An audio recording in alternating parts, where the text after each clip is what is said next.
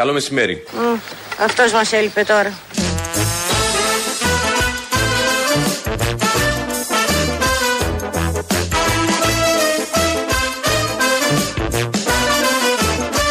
Η κυβέρνηση είναι αποφασισμένη να εξαντλεί διαρκώς νοικοκυριά, επιχειρήσεις, ολόκληρη την κοινωνία. Ε και, απαντώ εγώ.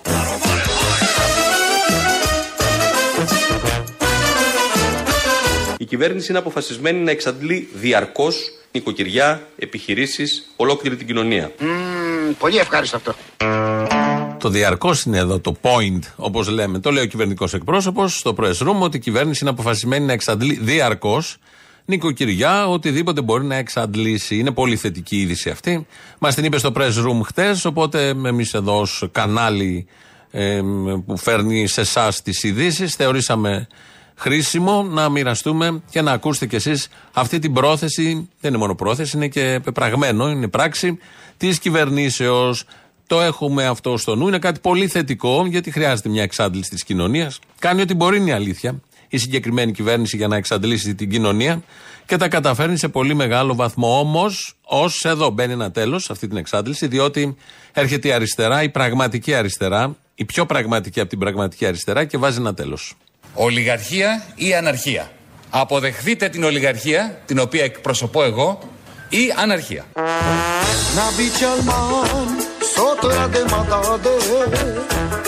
Ολιγαρχία ή αναρχία.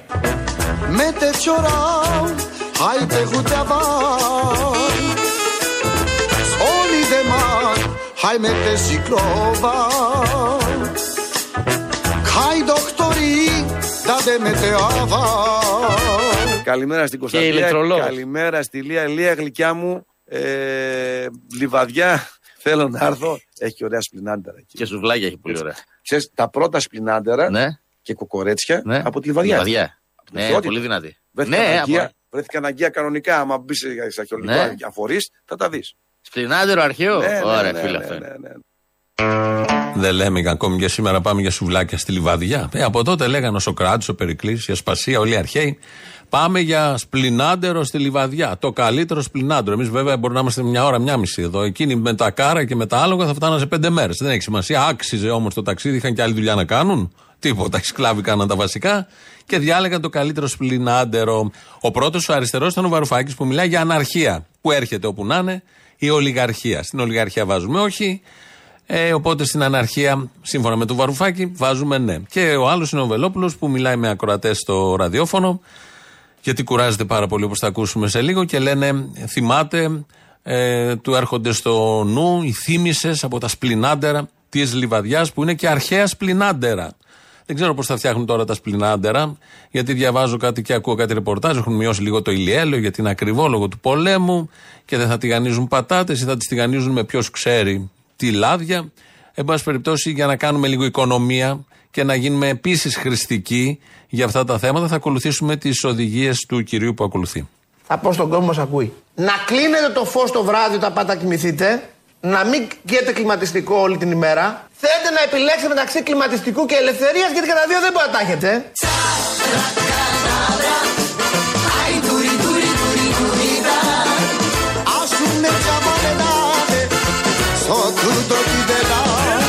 Να μην καίτε κλιματιστικό όλη την ημέρα. Θέλετε να επιλέξετε μεταξύ κλιματιστικού και ελευθερίας γιατί κατά δύο δεν μπορεί να τα έχετε. Εννοείται κλιματιστικό. Α μην έχουμε ελευθερία. Κλιματιστικό όμως πρέπει να έχουμε. Είναι τα διλήμματα που μπαίνουν στη σύγχρονη εποχή λόγω και της αύξησης των τιμών, λόγω και της κατάστασης που επικρατεί. Οπότε εννοείται κλιματιστικό. Σκλαβωμένοι 400 χρόνια δεν πειράζει, αρκεί να έχουμε κλιματιστικά. Είναι το πιο βασικό νομίζω, αφού μπαίνει το δίλημα. Εγώ πήρα θέση. Τώρα εσείς κάντε ό,τι θέλετε. Και ο κύριος Οικονόμου, κυβερνητικός εκπρόσωπος, πήρε επίσης θέση. Η κυβέρνηση αντιμετωπίζει τις διεθνείς εισαγόμενες προκλήσεις και ταυτόχρονα συνεχίζει τις εμβληματικές μεταρρυθμίσεις και διασφαλίζουν πραγματική πρόοδο για την κοινωνία και ιδίως για τα νέα παιδιά. Η μόρφωση των παιδιών είναι πάνω από οτιδήποτε άλλο για την κυβέρνηση. Κυβέρνηση και κοινωνία είμαστε με τις βαριοπούλες, είμαστε με την ανομία, είμαστε με τα περιστατικά βίας στα δημόσια πανεπιστήμια.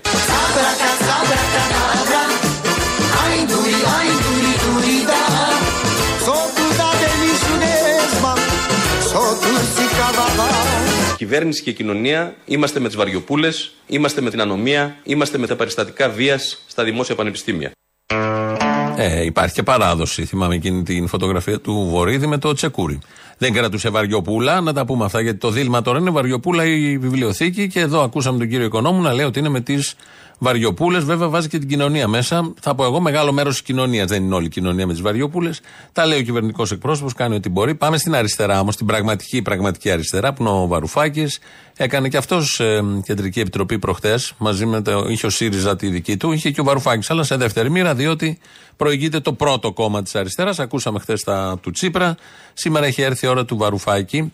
Ακούσαμε αυτό για την αναρχία και την ολιγαρχία. Κάποια στιγμή πάει να μιλήσει, αλλά κάποιος είχε αφήσει ανοιχτό το Zoom, δηλαδή.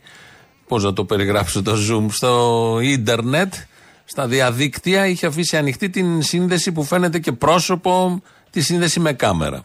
Ξεκινήσαν τη μισανθρωπική τους πορεία σε αυτή την κοινοβουλευτική περίοδο, έτσι όπως την κλείνουνε. Ξεκίνησαν με κατάργηση του ασύλου, την κλείνουν προεκλογικά με την επίθεση. Ωραία, δεν έχουμε εικόνα. Τουλάχιστον έχουμε εικόνα. Αλλά είσαι για το Παρακαλώ, βγάλτε το zoom σε silent. Εντάξει; Όχι ακριβώς εντάξει. Σε silent. Άμα είναι κοσμογυρισμένος ο άνθρωπος, ξέρει να τα εκφράσει και πολύ καλά. Την ίδια ώρα που στο Μέρα 25 έχουν θέματα με τα ανοιχτά Zoom, ο Βελόπουλος, επίσης κόμμα όχι της αριστεράς, της απέναντι όχθης, αλλά πολύ ελπιδοφόρο κόμμα και όπως βλέπω σε ανωδική πορεία, συγκεντρώσεις, γεμίζει, μιλάει, κάνει διάφορα. Ε, με όλα αυτά λοιπόν που συμβαίνουν εκεί, θα τον χάσουμε από ηγέτη. Σήμερα θα μας βοηθήσει λίγο, έτσι. Εννοείται, εννοείται, γιατί η φωνή βλέπω δεν βγαίνει. Ε. Ναι. Δεν θα μπορώ να φωνάξω σήμερα, το ξεκαθαρίζουμε για να είμαστε εντάξει μεταξύ μας. Μην μου ζητάτε να φωνάξω, λέει άλλος φώναξε πρόεδρε να τα ακούσουν όλοι. Παιδιά, δεν μπορώ να φωνάξω, δεν υπάρχει φωνή αυτή τη στιγμή. Δεν είναι εύκολο, παιδιά. Ακούς τη φωνή μου πώς είναι. Δεν είναι εύκολο. Δεν είμαι πολιτικός όπως οι άλλοι τεμπελχανάδες. Αλλά έχω και τις επιχειρήσεις μου, έχω τις εκπομπές μου, και τη βούλη που πηγαίνω κάθε φορά. Έχω και τις ομιλίες. Έχω και το ραδιόφωνο. Έχω και την τηλεόραση. Ο φόρτος εργασίας. Πολύ κουράζομαι, Γιώργο. Κουράζομαι πάρα πολύ, Γιώργο. Το βλέπω, κύριε Υπουργέ, το βλέπω. Κατάλαβα, ψηφίστε τεμπέλτες. Δεν σας κάνω κοφτέο. Παρακαλώ, ασχοληθείτε με κεραλιφέσεις. Παρακαλώ, ασχοληθείτε με κεραλιφέσεις. Παρακαλώ, ασχοληθείτε με κεραλιφέσεις. Όλα τα άλλα να τα καταλάβουμε. Αυτά που λέει ότι κουράζεται πολύ, γιατί κάνει όλα αυτά τα πολύ σημαντικά, γιατί έχει και εκπομπές, έχει και στο ραδιόφωνο άλλη εκπομπή, είναι και στη Βουλή, πάει και στις ομιλίες. Στο τέλος λέει: Ασχοληθείτε εσείς με κυραλιφέ. Μα αυτός ασχολείται με κυραλιφέ. Δεν ασχολούνται οι άλλοι με κυραλιφέ. Κάπως του βγήκε με παράξενο τρόπο, εκτός αν έχει βρεθεί κι άλλος ηγέτης, δεν ξέρω, στον χώρο της δεξιάς, της αριστεράς που πουλάει κυραλιφέ. Οπότε αλλάζει όλο αυτό και έχει δίκιο. Νομίζω από την κούραση δεν ήξερε τι έλεγε για άλλη μια φορά. Ο, ε, ο κύριος Βελόπουλος εδώ. Ε, καταγράφουμε την κούρασή του. Δεν είναι μέρες για να κουράζεται κάποιος. Τον έχει ανάγκη ο τόπος. Τον έχουμε ανάγκη όλοι. Είναι εθνικό κεφάλαιο. Πρέπει να τον προστατέψουν οι γύρω του γιατί χρειάζεται η συμβολή του, η συνεισφορά του, έχει και τα τελοπών, έχει και τις επιστολές του Ιησού, όλα αυτά είναι πολύ χρήσιμα στην ανόρθωση του έθνους και της χώρας. Πάμε να ακούσουμε τι έγινε τελικά με το. Αν τα κατάφεραν στο Μέρα 25 στην Κεντρική Επιτροπή και ε, κλείσανε, βάλαν σε silent το Zoom.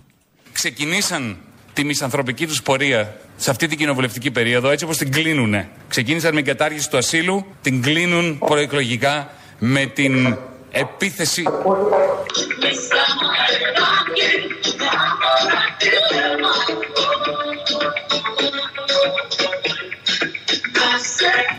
Παρακαλώ, βγάλτε το zoom σε silent. Εντάξει; Όχι ακριβώς εντάξει. Φουρέιρα, η φολέγανδρος της Φουρέιρα. Κάποιος άκουγε τη Φουρέιρα. Λογικό είναι. Αριστεροί είναι οι άνθρωποι, θέλουν να ακούσουν κάτι, να ξεφύγουν. Τι να ακούσουν τον βαρουφάκι να στον αλή πώς ακριβώς πρέπει να προσεγγιστεί με αριστερό τρόπο στα όρια του κομμουνιστικού η Ευρώπη, χωρίς να πάθει τίποτα η Ευρώπη, ή παραμένοντας εμείς μέσα στην Ευρώπη. Ε, πόσο να αντέξεις, βάζει φουρέιρα και ξεμπερδεύεις. Τώρα που είπαμε φολέγανδρος, δηλαδή θάλασσα, δηλαδή πλοίο. Ωραίο όλα αυτά που γίνονται στο Ιράν με τα δύο πλοία τα δικά μας και αυτό που κάναμε και εμείς εδώ ως δεδομένοι σύμμαχοι, όπως λένε συνέχεια οι κυβερνητικοί, παρήγγειλαν οι Αμερικανοί ένα, ένα πλοίο Ιρανικών συμφερόντων να το ελέγξουμε διότι είχε παράνομο πετρέλαιο, παράνομο πετρέλαιο αυτή την εποχή, προς τη Ρωσία. Οπότε το ελέγξαμε εμείς εδώ και ως αντίπεινα οι Ιρανοί κάνουν τα δικά τους, έχουν καταλάβει, ελέγξει, κατασχέσει, είναι λίγο φλού όλο αυτό. Τα δύο ελληνικών συμφερόντων πια πλοία στον Περσικό κόλπο, διότι όταν είσαι τόσο δεδομένος και όταν ανακατεύεσαι στον πόλεμο των βουβαλιών, λογικό είναι να την πληρώσει και το βατράχι. Πάντα το τσιράκι την πληρώνει σε τέτοιες περιπτώσεις. Ένα άλλο που μου άρεσε από τα διεθνή είναι ότι ε, η Ευρώπη μαζεύτηκε και θα έχει κυρώσεις, λέει, προς τη Ρωσία και άλλες κυρώσεις. Δεν θα και απαγορεύεται να παίρνουμε πετρέλαιο, οι χώρες όλες, ε, με πλοία. Ενώ όμως με τους αγωγούς επιτρέπεται να παίρνουμε πετρέλαιο από τη Ρωσία. Να θυμίσω ότι οι αγωγούς πετρελαίου απευθείας από τη Ρωσία έχουν οι βόρειες και κεντρικές χώρες της Ευρώπης. Οι νότιες, εμείς μέσα σε αυτές, δεν έχουμε τέτοιο αγωγό, οπότε έχουμε με το πλοίο. Οπότε για άλλη μια φορά την πληρώνουμε επειδή είμαστε στη μεγάλη συμμαχία. Και τρίτο παράδειγμα, λόγω όλων αυτών που λέει η Τουρκία, βλέπω τώρα ο Υπουργός Εξωτερικών της Τουρκίας λέει θα θέσουμε θέμα νησιών αν δεν αποστρατικοποιηθούν. Ε, βγαίνουν ευχές καλές διαθέσεις, θετικές ενέργειες. Αυτές είναι οι δηλώσεις του ΝΑΤΟ, της Ευρωπαϊκής Ένωσης. Δεν λένε τίποτα για την Τουρκία. Βγάζουν κάτι δηλώσεις έτσι για να βγούνε. Ο ανθυποϊπάλληλο των Βρυξελών τις γράφει στο πόδι, που είναι γεμάτες ευχές αυτές οι δηλώσεις του τύπου βρείτε τα, ηρεμήστε, είμαστε όλοι γείτονες. Εμείς δεν κάνουμε τίποτα. Οι Τούρκοι κάνουν, παρόλα αυτά βρείτε τα. Ωραίες είναι οι συμμαχίες. Ωραία είναι που είμαστε σύμμαχοι δεδομένοι και προβλέψιμοι, όπως είχε πει και ο Υπουργός Εθνικής Άμυνας. Θα βάλουμε μια μεγάλη τελεία σε όλα αυτά, γιατί ε, μου ήρθε μια ανακοίνωση το πρωί, όπως εδώ ετοιμάζομαι την εκπομπή. Θα σας διαβάσω την ανακοίνωση. Αλλά λίγο πριν να θυμηθούμε κάτι.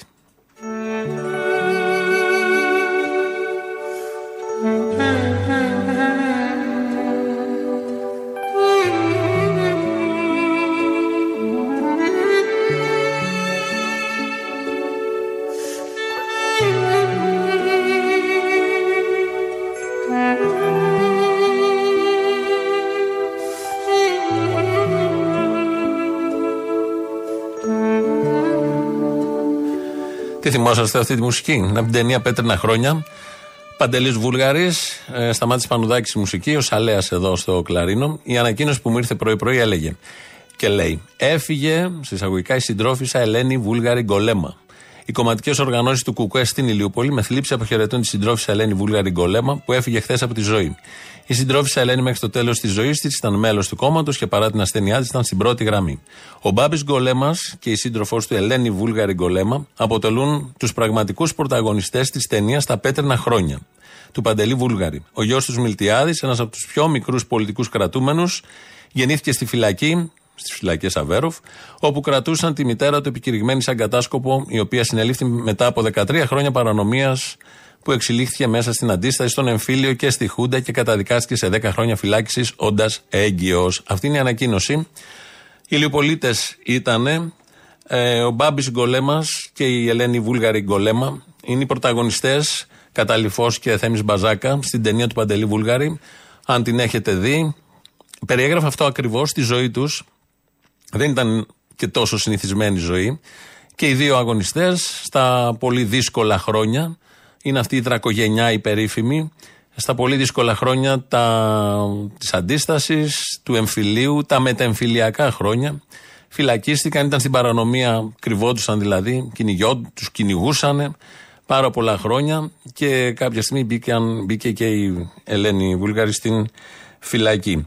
Ε, εκεί γέννησε τον Μίλτο το 67, το Φλεβάρι του 67 και ο Μίλτος ε, ήταν ο πραγματικός πολιτικός κρατούμενος σε αυτό τον τόπο γιατί ήταν μέσα στη φυλακή, η μάνα του γέννησε μέσα στη φυλακή το παιδί έμενε τα πρώτα χρόνια μέσα στη φυλακή μέχρι τα τρία του χρόνια που πάντρεψε τους δύο γονείς. Ήταν αυτός ο κουμπάρος. Του είχαν βάλει μια καρέκλα. Τα δείχνει όλα πολύ καλά η συγκεκριμένη ταινία. Επειδή πολλοί με ξυπασιά περισσή δηλώνουν πολιτικοί κρατούμενοι σε αυτόν τον τόπο και αντιστασιακοί και ξέρουμε και ξέρετε ποιον εννοώ.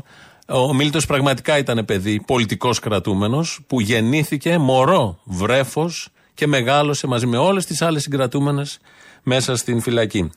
Τα επόμενα 5-7 λεπτά θα είναι για αυτό το θέμα. Ε, τους ήξερα σαν οικογένεια. Με τον Μίλτο ήμασταν και συμμαθητές στο Λύκειο. Οπότε τα ήξερα όλα αυτά από νωρίς. Η Ελένη μαζί με τον Μπάμπη, οι πραγματικοί δηλαδή πρωταγωνιστές των πέτρινων χρόνων, όχι της ταινίας, της ζωής, αλλά όλης της εποχής των πέτρινων χρόνων, μιλάνε για τη Χούντα και τη φυλακή. Εγώ ήμουν μέσα όταν έγινε η δικτατορία.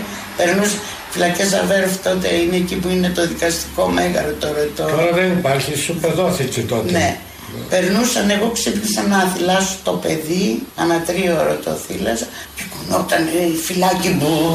Μα τι γίνεται, λέω ρε παιδί μου, πώς και τόσο θόρυβος. Περνούσαν τα τάγκς. Γινόταν η δικτατορία. Σηκώθηκα και κατέβηκα τις σκάλες για να πάω να πάρω στο νερό. Και μου λέει μια φύλακα η οποία ήταν προοδευτική και μας στάθηκε σε όλα αυτά τα χρόνια. Μου λέει έγινε δικτατορία. Έτσι στα αυτή μου πέρασε. Ελένη έγινε δικτατορία. Εγώ δεν κατάλαβα. Και της λέω τι λες τώρα. Μου λέει είναι στρατιωτική έξω. Δεν ξέρουμε και εσένα τι θα σε κάνουν. Μπορεί να έρθουν να σε πάρουνε. Τότε συνειδητοποίησα ότι κάτι κακό συνέβαινε. Πήρα το νερό, ανέβηκα πάνω και μετά μας κλείσαν πάλι στα κελιά μέσα. Φωνάξαν από το μεγάφωνο όλοι να μπείτε στα κελιά μέσα να μην σας πάρει κάποια δέσποτη γιατί ρίχνανε συνέχεια. Και μπήκα στο κελί έτσι και πήρα το μωρό στην αγκαλιά μου και λέω εγώ είμαι αποφασισμένη για Αυτό όλα. που βλέπετε. ναι, αποφασισμένη. Τον γέννησα στις Τώρα είναι 20, μεγάλος, βέβαια. 20 το Φλεβάρι, στις 21 του Απριλίου έγινε η δικτατορία. Και έτσι το κράτησε στην αγκαλιά μου και λέω εγώ είμαι αποφασισμένη για όλα. Εσένα τι θα σε κάνω αν έρθουνε; Εδώ μέσα. Μας επισκέφτηκε ο Πατακός μαζί με τον α, τότε ήταν υπουργός Δικαιοσύνης, μια κουστοδία στρατιωτική και εγώ είχα το παιδί, ήταν και άλλες πολιτικές κρατούμες, δεν ήμουν εγώ μόνο και, και ρώτησε αυτός τι νος είναι αυτό το παιδί, είπα εγώ δικό μου, α μου λέει εσύ είσαι, εσύ το φίδι, Τώρα θα δεις, λέει, θα στο πάρουμε το παιδί και γιατί εσείς οι κομμουνιστές ε, φτιάχνετε γενίτσαρους, δεν φτιάχνετε ανθρώπους. Οι φυλακές Αβέροφ ήταν εκεί που είναι, στη λεωφόρο Αλεξάνδρας, εκεί που είναι σήμερα ο Άριος Πάγος. Ένα πολύ ωραίο κτίριο, πολύ ωραίο αισθητικά και αν το δεις σε φωτογραφία. Γιατί μέσα έχουν μαρτυρήσει, έχουν πεθάνει άνθρωποι, έχουν φυλακιστεί, βασανιστεί. Ένας τόπος μαρτυρίου. Αλλά σαν κτίριο, αν το δείτε σε κάποια σκίτσα φωτογραφίε, ήταν ένα αξιόλογο κτίριο. Θα μπορούσε, αν ήταν ένα κράτος που τα προσέχει όλα αυτά, ακόμη και αυτά, τα μαρτυρικά, τους τόπους μαρτυρίου, να τους εντάξει στην μετέπειτα ζωή της πόλης, αλλά εδώ επικράτησαν άλλες λογικές. Καμία αντίρρηση, αυτό είναι το λιγότερο. Ακούμε την Ελένη Βούλγαρη Γκολέμα, πώς μαζί με τον άντρα της, τον Μπάμπη, έφυγε το 2014 ο σύντροφός της ο Μπάμπης. Ε, περιγράφουν εκείνα τα χρόνια. Ε, είχε φυλακιστεί επί δημοκρατίας, δηλαδή δημοκρατία, δεκαετία 60. Δεν το λες και πολύ δημοκρατία. Τη βρήκε η Χούντα μέσα στην φυλακή και εκεί γέννησε το 67, 67 Φλεβάρι γεννήθηκε το παιδί, το βλέπουμε και στην ταινία. Και δύο μήνες μετά, τρεις, δυόμιση μήνες μετά, ήρθε η Χούντα 21η Απριλίου. Μετά χρόνια έπρεπε να δοθεί όνομα στο παιδί, δεν ήταν όπως σήμερα. Το είχαν δηλώσει ως εξόγαμο οι αρχές, παρά το ότι γεννήθηκε στις φυλακές Αβέροφ μέσα. Και έπρεπε να γίνει γάμος των γονέων, οπότε έγινε ο γάμος μέσα στη φυλακή.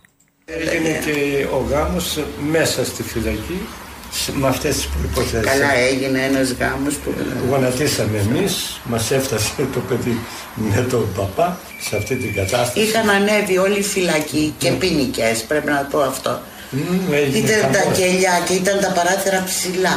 Και βάλανε κρεβάτια από κάτω τα κορίτσια. Είχαν ανέβει απάνω στα παράθυρα όλες και φωνάζαν κάτω η Χούντα. Ναι. Ελένη, Ελένη, έτσι και αυτά. Και τραγούδισαν οι πολιτικές κρατούμες. Τι ωραία που είναι αγάπη μου. Ναι.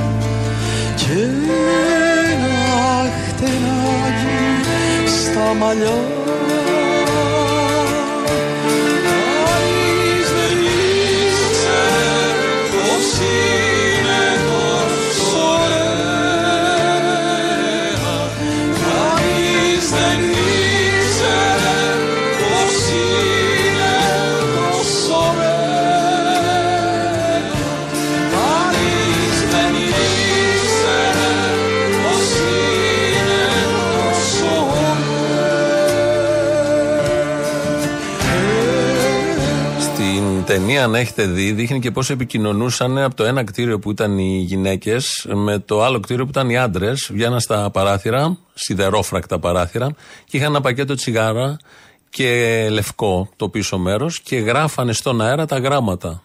Σχηματίζανε με μεγάλες κινήσεις και διάβαζε ο, κα- ο απέναντι. Το δείχνει πολύ ανάγλυφα, πολύ χαρακτηριστικά. Διάβαζε τη, τη λέξη που σχημάτιζε. Παραμένουμε στο ίδιο θέμα. Παραμένουμε στο ίδιο θέμα. Ε, Πηγαίνοντας μέχρι τη Θεσσαλονίκη πριν ξαναγυρίσουμε κάτω στην Αθήνα. Για 56.000 ευρώ, κύριε Νίκογλου, χάνετε το σπίτι σας. Ναι, ναι, κάποιος το χτύπησε, παιδιά. Δεν προσπαθούν να βρούνε ποιος είναι, να του μιλήσουμε, να, να κάνει πίσω τουλάχιστον, να μας μείνει το σπίτι. Και ας γίνει, δεν θέλω ούτε διαγραφές, τίποτα. Μια ρύθμιση να γίνει σωστή με την τράπεζα, να πληρώνω μια δόση και να ζούμε λίγο με αξιοπρέπεια. Έχει 74% αναπηρία. Τους θέσατε το ζήτημα ναι, αυτό; παιδιά, ναι. Το έθεσα βέβαια στην τράπεζα και το ξέρανε. Η γυναίκα σας αντιμετωπίζει ένα σοβαρό πρόβλημα. Έχει 74% αναπηρία. Τους θέσατε το ζήτημα ναι, αυτό; παιδιά, ναι. Το έθεσα βέβαια στην τράπεζα και το ξέρανε. Εγώ από το 2006 μέχρι το 2014 τους πλήρωνα 700 ευρώ κάθε μήνα. Δηλαδή, από το 2014 εννιά χρόνια. και μετά αδυνατούς. 9 χρόνια. Ναι, ναι. Και λέω τώρα τι έγινε ρε παιδιά. Λέω αυτά εδώ τα λεφτά που έδωσα εγώ δεν μετράνε στο κεφάλι. Όχι λέει αυτά ήταν για τους τόκους.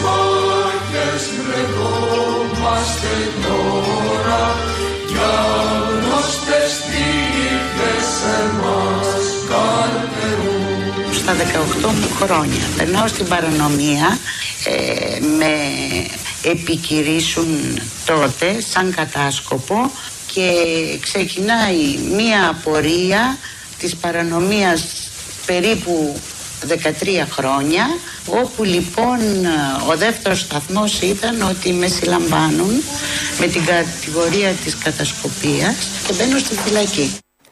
Οι άνεμοι θύελες, ένα τραγούδι εμβληματικό, ενώνει την φωνή της Ελένης Βουλγαρή που περιγράφει την ζωή της, τον αγώνα της, με τη φωνή ενός ανθρώπου σήμερα στη Θεσσαλονίκη που του πήραν το σπίτι. Που έγινε πληστηριασμός, που η γυναίκα του έχει 74% αναπηρία, που πλήρωνε ο άνθρωπος, που δεν θέλει να του χαριστεί τίποτα, που θέλει να κάνει διακανονισμό. Όμως όλα αυτά είναι ψηλά γράμματα. Κάποιοι αγωνίστηκαν πριν δεκαετίες και αγωνίζονται και σήμερα και κάποιος χάνει το σπίτι του ακριβώς σήμερα. Κάπως μου βγήκε και ήθελα να τα βάλουμε δίπλα-δίπλα όλα αυτά και συνειδητοποιούσα το πρωί που τα άκουγα ότι υπάρχει η ζωή, αυτό που ζούμε όλοι, και υπάρχει η ζωή με νόημα και ουσία. Όλο μαζί όμως. Ζωή με νόημα και ουσία. Η πρώτη περίπτωση ζωής τυχαίνει στον καθένα. Μας τυχαίνει να ζήσουμε. Γεννιόμαστε, πορευόμαστε. Τυχαίνει να γεννηθείς, τυχαίνει να υπάρχεις, να ζεις, να παρατηρείς, να τρως, να κοιμάσαι μέχρι να τελειώσει. Αφημένα όλα στην τύχη. Υπάρχει και η δεύτερη περίπτωση όμως, η ζωή με νόημα και ουσία, η οποία δεν τυχαίνει, την επιλέγεις. Προφανώς η πρώτη περίπτωση είναι πιο εύκολη. Η δεύτερη είναι δύσκολη. Να επιλέξεις να έχεις ζωή με νόημα και ουσία. Όταν αυτό το νόημα και αυτή η ουσία συνδέεται με τους άλλους, με τους κοινούς αγώνες, τα κοινά οράματα, το κοινό πείσμα και το κοινό χτίσιμο, τότε κάτι συναρπαστικό συμβαίνει. Προφανώς είναι και πολύ δύσκολο όλο αυτό. Αυτοί οι άνθρωποι, σαν την Ελένη και χιλιάδες άλλους αγωνιστές της δρακογενιάς, όπως τους λέμε, επέλεξαν. Δεν αφέθηκαν στην τύχη, δεν άφησαν τίποτα στην τύχη, επέλεξαν. Δεν άφησαν τίποτα να πάει μόνο του, δεν έζησαν κατά τύχη. Προσπάθησαν να καθορίσουν τους όρους της δικής τους ζωής μέσα από ένα λαμπρό, τίμιο και δίκαιο, κυρίως δίκαιο αγώνα. Έζησαν όπως αξίζει να ζει ο άνθρωπος, χωρίς να λογαριάζουν το θάνατο. Όλες οι ιστορίες όλων αυτών των ανθρώπων αυτό ακριβώς δείχνουν. Είχα τη χαρά και την τύχη, όπως σας είπα, να σταθώ δίπλα σε αυτούς τους ανθρώπους και στους συγκεκριμένους, αλλά και σε άλλους αντίστοιχους, σε διάφορα μέρη, σε συγκεντρώσεις, σε σπίτια, σε πορείες. Ξέροντας την ιστορία τους, όλων αυτών, όταν ήμουν δίπλα τους, έριχνα πάνω τους κλεφτές ματιές. Τους κοίταγα, τους παρατηρούσα, να δω πώς αντιδρούν, πώς μιλούν, να δω τα μάτια τους σε διάφορες φάσεις.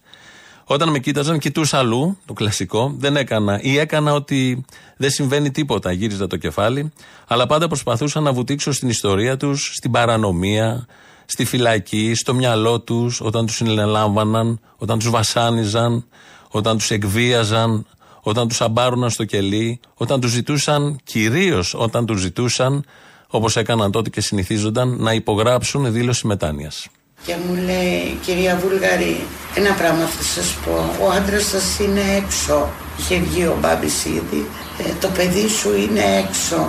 Ε, κάνε μια, κάνε μια υπογραφή. Πες ένα ναι έτσι με το κεφάλι και θα σε βγάλουμε.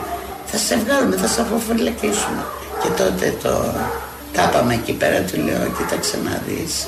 Τέτοιο πράγμα μην περιμένετε από μένα. Όχι κοντά 8 χρόνια που έχω καθίσει μέσα, αλλά τόσο να καθίσω δεν πρόκειται να βγω έξω με αυτόν τον τρόπο που θέλετε εσείς. Θέλω να δω το παιδί μου με ψηλά το κεφάλι, να, μην, να το κοιτάζω και να μην τρέπουμε για τον άντρα μου.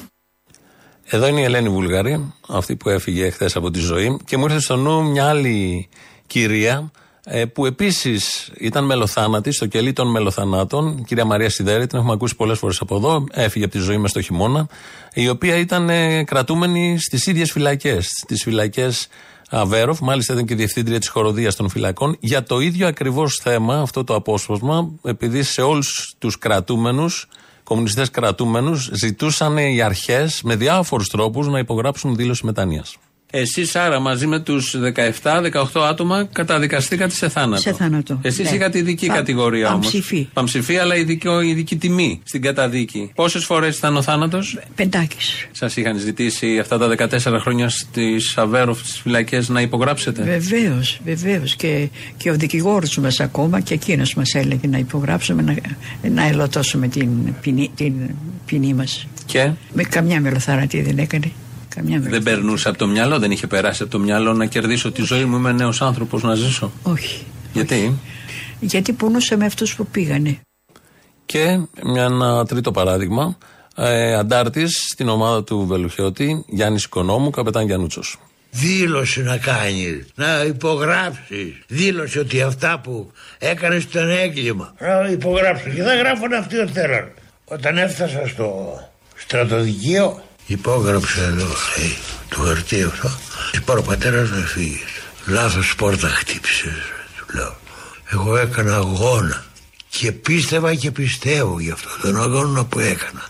Δεν έκανα προδοσία. Και μου λες να γίνει προδότης να υπογράψω. Να με εκτελέσεις. Με βαριέ. Χιλιάδες εκτελεστήκαν. Και ένας ακόμα. Τι έγινε; Και ένας ακόμα. Τι έγινε αυτό ακριβώς. Και όλα αυτά τα λέμε σήμερα, 31 Μαου. Γιατί σαν σήμερα το 1957, ο στρατηγός του Ελλάς, στέλεχος του Κουγά και βουλευτής της ΕΔΑ τότε, Στέφανος Σαράφης, δολοφονείται στη λεωφόρο Αλίμου από αυτοκίνητο της Αμερικανικής στρατιωτικής αποστολής που οδηγούσε ο Αμερικανός μηνύας Μάριο Μουζάλη. Όλα αυτά μαζί. Ακούγοντας εδώ τους ανθρώπους να λένε ότι με τίποτα δεν θα υπέγραφαν, δεν θα έδιναν δήλωση μετάνοια. Μαζί με τα χιλιάδες άλλα παραδείγματα ανθρώπων, απλών ανθρώπων, όπως όλοι μας, που προτιμούσαν να χάσουν τη ζωή τους και πολλοί την έχασαν, ε, πέθαναν, σκοτώθηκαν, εκτελέστηκαν για να μην υπογράψουν δήλωση μετάνοιας. Ε, συνειδητοποιώ ότι κάνουμε κι εμείς πολλά εδώ, η δικιά μας γενιά, εγώ, εσείς, όλοι μας, και όλα αυτά είναι ένα τεράστιο λαμπρό τίποτα. Μπροστά σε αυτά που έκαναν οι προηγούμενοι. Βεβαίως να μην χρειαστεί να ζήσουμε τέτοιες πολύ δυνατές στιγμές ώστε να κάνουμε τον απολογισμό και τι, το τι ακριβώς θα γίνει τότε. Τουλάχιστον μια αισιόδοξη σκέψη μετά μου έρχεται καπάκι ότι διατηρούμε αναμένει τη φωτιά που με τόση στοργή μας παρέδωσαν και μας παραδίδουν. Ποιοι μας τις παρέδωσαν, όπως λέει και ο Μπάμπης Γκολέμα, οι στρατιές. Δεν είναι ο Μπάμπης και η Ελένη και το παιδί τους τα πέτρινα χρόνια. Πέτρινα χρόνια, το έχω ξαναπεί και το επαναλαμβάνω, είναι μια ολόκληρη στρατιά ε, που αγωνίστηκε για ένα καλύτερο αύριο.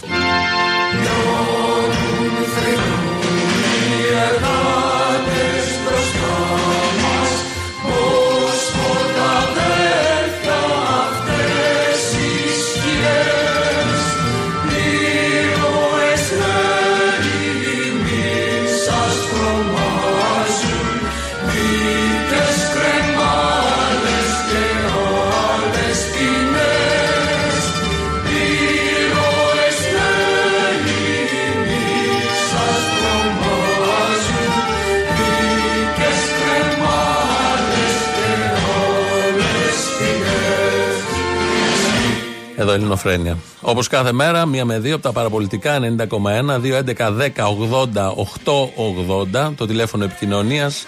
Το mail radio Ο Δημήτρης Κύρκος ρυθμίζει τον ήχο.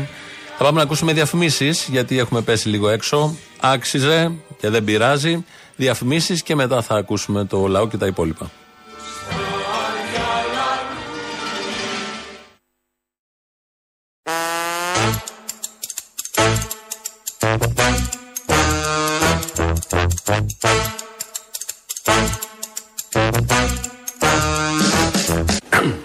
Καλό μεσημέρι. Mm, αυτός μας έλειπε τώρα.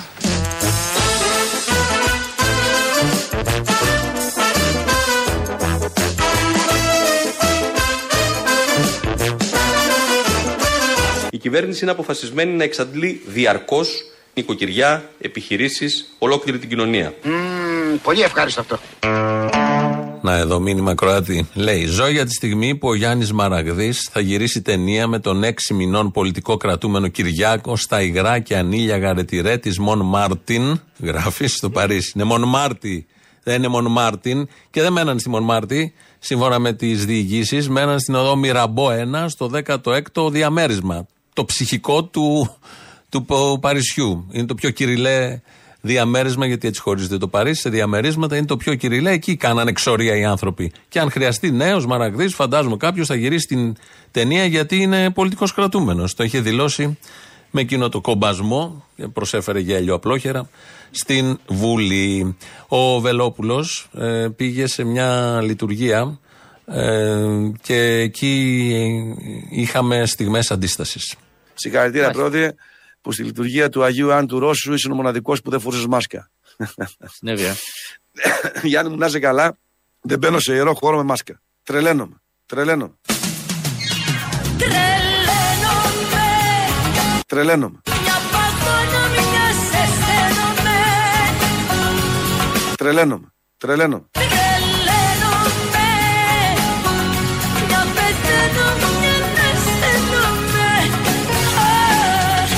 Τρελαίνομαι. Τρελαίνομαι. Δεν μπορεί. Είναι αντάρτης. Δεν μπορεί να πηγαίνει στις εκκλησίες, στη λειτουργία και πήγε στο Ρώσο τον Άι Γιάννη. Το Ρώσο τίποτα δεν είναι τυχαία. τυχαίο. Και εκεί τον είδανε και του είπανε μπράβο οι ακροατές που δεν φόραγε μάσκα μέσα στην εκκλησία. Ω γνωστόν μες στην εκκλησία δεν κολλάει, το ξέρουμε όλοι αυτό.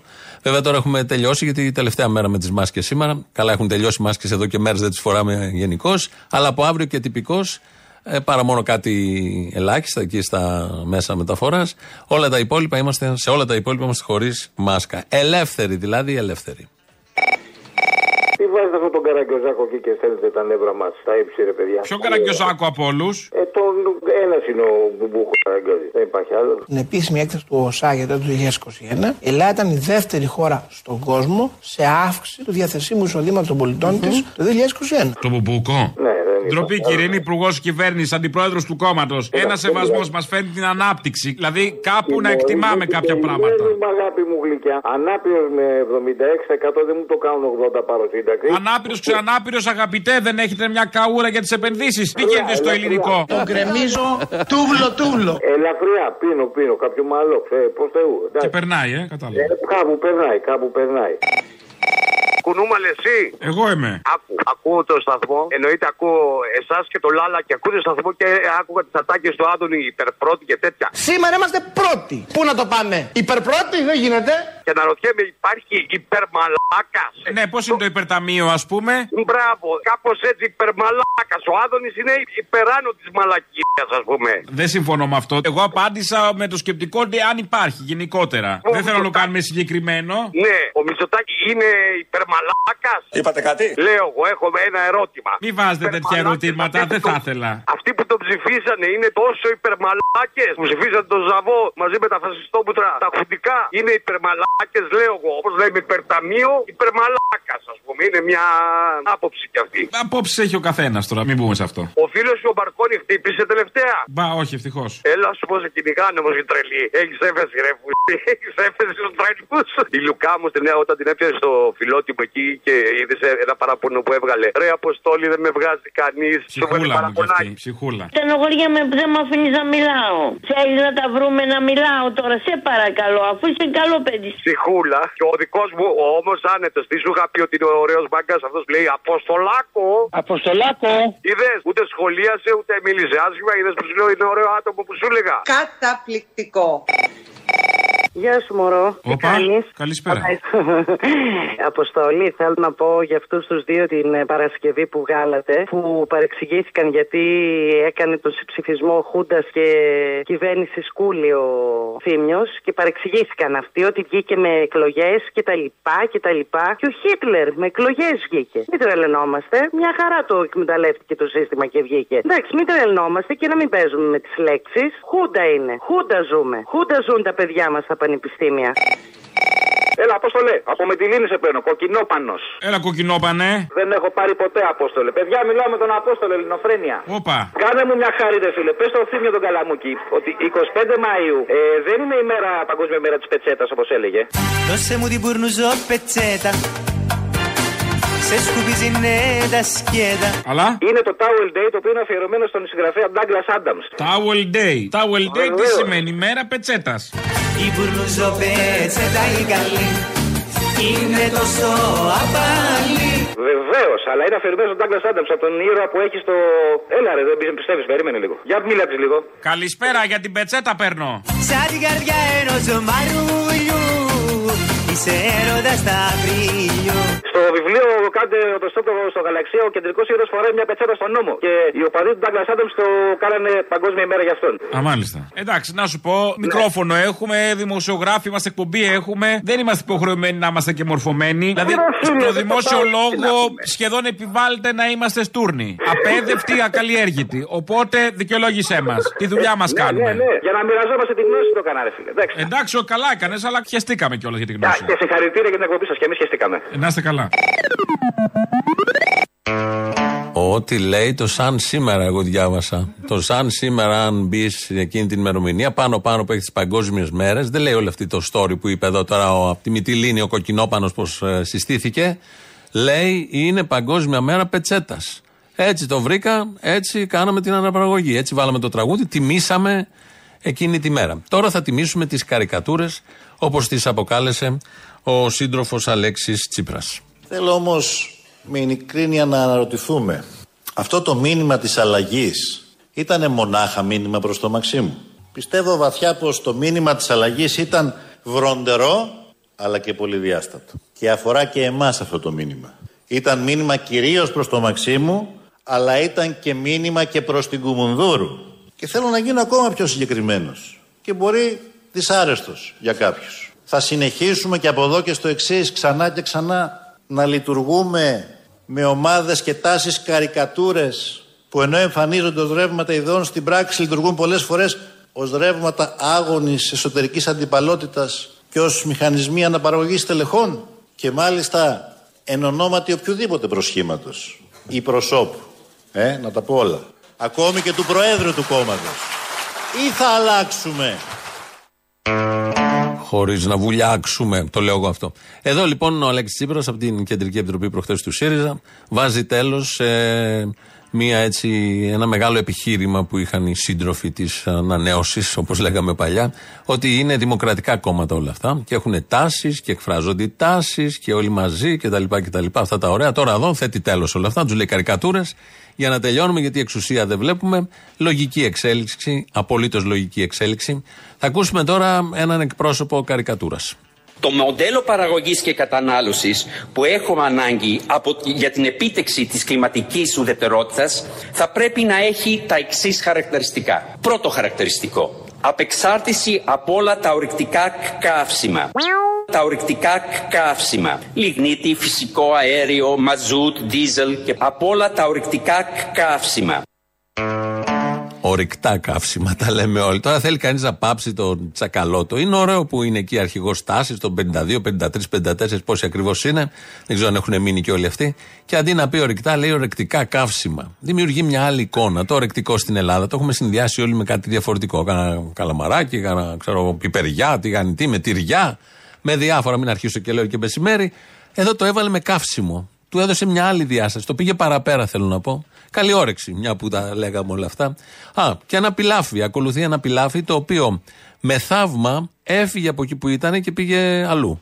Ευλογημένα τα έτη μας να είναι από τον μεγάλο ομολογητή Ιωάννης του Ρώσο που όταν έγινε Ρώσο-Τουρκικός πόλεμος πιάστηκε εχμάλωτος από τους Τούρκους. Είναι γνωστό το θαύμα που έκαμε, ζωντανός ακόμα, όταν ο αφέντης του επήγε στη Μέκκα να προσκυνήσει ως μουσουλμάνος, έφτιαξε νοικηρά του Ιωάννη έναν ωραίο πιλάφι και του λέει «Αχ Γιάννη μου, να ήταν εδώ αγάς, θα το ευχαριστιόταν αυτόν το πιλάφι». Λέει της δώσ' μου να του το στείλω.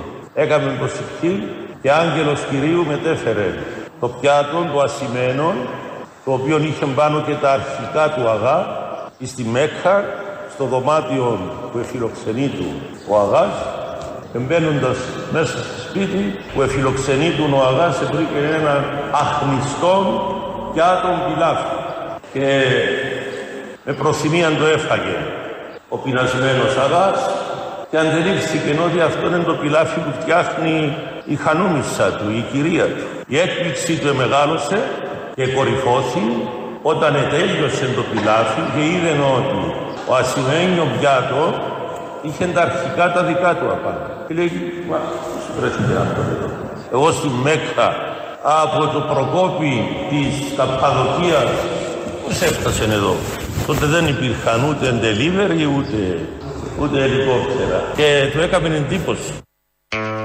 η Volt και η food της εποχής.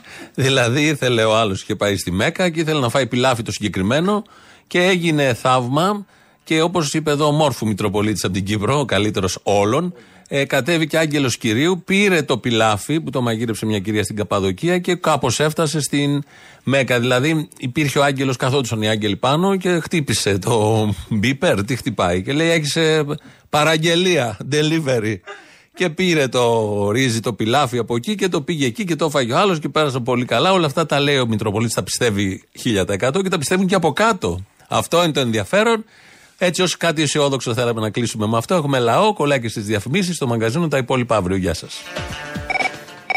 Έχω απορίες. Για πες. Τα 24 ώρα μαγαζιά γιατί έχουν κλειδαριές στις πόρτες; Φοβερό!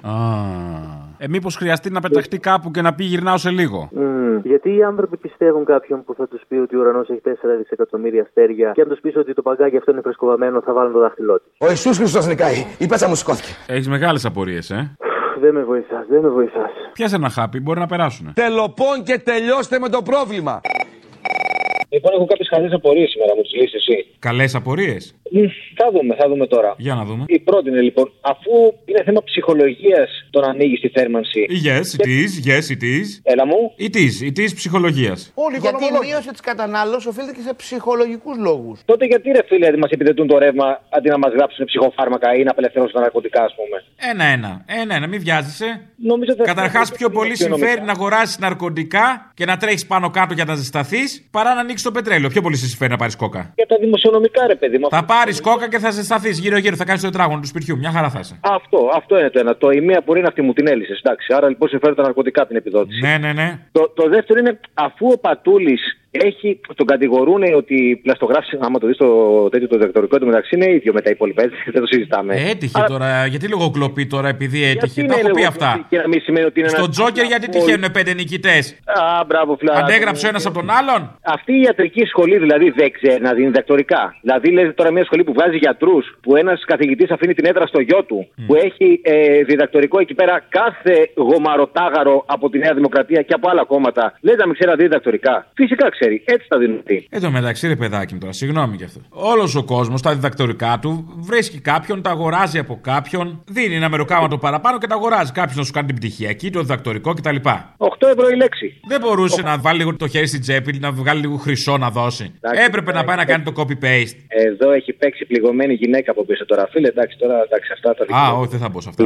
Δεν μπαίνω σε αυτά, δεν μπαίνω σε αυτά. Και γι' αυτό. Η τρίτη απορία Ναι. είναι γιατί λένε κάποιοι ότι στην Ουκρανία υπάρχουν πολλοί ρατσιστές και φασίστες; Ρατσιστέ. Αφού αυτοί οι οποίοι δένουν στους στους, στους στήλους και τους γυμνώνουν και τους δέρνουν, κάποιοι από αυτούς είναι και 15 χρόνια παιδιά και 12 χρόνια κτλ.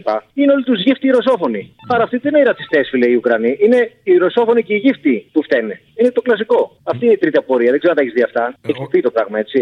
Τους λένε γύφτους κιόλας; Όχι, τους έχουν. Είναι γύφτοι οι άνθρωποι. Οι άνθρωποι στη Δυτική Ουκρανία που δεν υπάρχει πόλεμος, που δεν υπάρχει πλιάτσικο, που δεν κρεμίζονται σπίτια.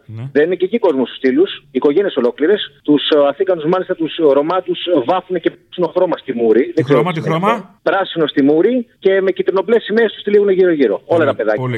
12 είναι μεγάλοι κτλ. Αλλά σου λέω δεν είναι ότι είναι ρατσιστές, είναι ότι αυτοί είναι γύφτοι. Εγώ εκεί το ρίχνω. Πιθανόν. Πιθανόν. Τα μάθαμε όλα σήμερα. Εντάξει, αγόρι μου. Έλα, γεια. Παραπολιτικά. Ναι, η ίδια. Τέλος πάντων, λοιπόν, να σου πω κάτι. Ξεκινάει η ελληνοφρένεια. Είμαι στο φανάρι, είναι δύο γκόμενες μέσα σε ένα μάξι. Είναι ο Πακιστανός εκεί να τους κλείνει τα τζάμια, δεν τον αφήνουν και τους δίνω 50 λεπτά εγώ και τους λέω καθάρισε τα τζάμια από τις κοπέλες. Εντάξει, έχουν πεθάνει στα γέλια αυτές και ο Ταλικέρη απέναντι έχει πεθάνει στο γέλιο. Γιατί όμως, πες μου γιατί. Εσύ έκανες τον άπλα τώρα, ε. Διότι ο Καλαμούκης ξεκίνησε την εκπομπή με Τσίπρα. Το κόμμα μας αριστερό στην ψυχή και τις ιδέες του, με ρίζες βαθιά στην ιστορία των αγώνων, είναι πια ένα κόμμα μεγάλο, είναι ένα όριμο κόμμα εξουσίας. Γλυκά πονούσε το μαχαίρι που είπα εγώ την Παρασκευή. Γλυκά πόνωσε το μαχαίρι Και πονάσαι. Πονάω Και από ό,τι βλέπω για να ξεκινάει ο Καλαμούκης εκπομπή με Τσίπρα, είμαστε πάρα πολύ μπροστά. Είμαστε πάρα πολύ μπροστά. Έχει σι- σι- σημαίνει ότι έχει χεστεί πάνω του. Αρχίζει να φοβάται. Για το Καλαμούκη μιλάς τώρα; Ε, ναι, ο Καλαμούκης και όλος ο μηχανισμός που υπηρετούν οι Καλαμούκιδε τώρα. Έλα, σε παρακαλώ. Εφόσον ο Τσίπρας είναι μπροστά, ξέρει ότι θα πάρετε πάλι το 5% και θα είσαστε και ευχαριστημένοι. Ξέρεις, θα πάρουν μόνο 5% και θα είσαστε και ευχαριστημένοι. Αυτό, αυτό, τίποτα άλλο. Deus te.